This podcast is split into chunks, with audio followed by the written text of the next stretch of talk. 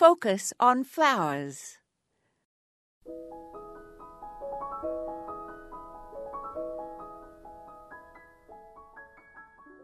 Before long now, some of the earliest flowers to bloom will be stirring in our gardens.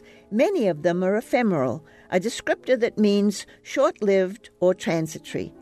In garden speak, this means that these cold, hardy little plants bloom early and then die down, leaving no trace till they return the following year. Many grow in woodland settings under deciduous trees, where the soil is moist from late snows and there is weak sun as the trees have not yet leafed out. Some bloom even before all the snow has melted. Their flowers can be picked and taken into the house for tiny vases. When their bloom fades, they set seed and then go dormant. It is best to plant them where they will not be disturbed later, and they can coexist with many other low growing plants that shade them in hot, dry summers.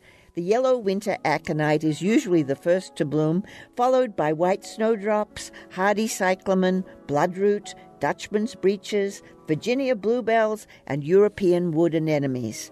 Later, the red trillium and Japanese woodland primrose light up our woodland gardens. The best way to get them in your garden is to acquire a start from someone else in the early spring, or you can find them in catalogs.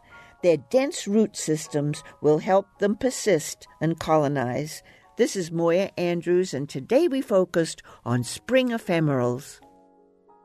To subscribe to our free weekly podcast or listen to hundreds of archived episodes, visit us online at focusonflowers.org.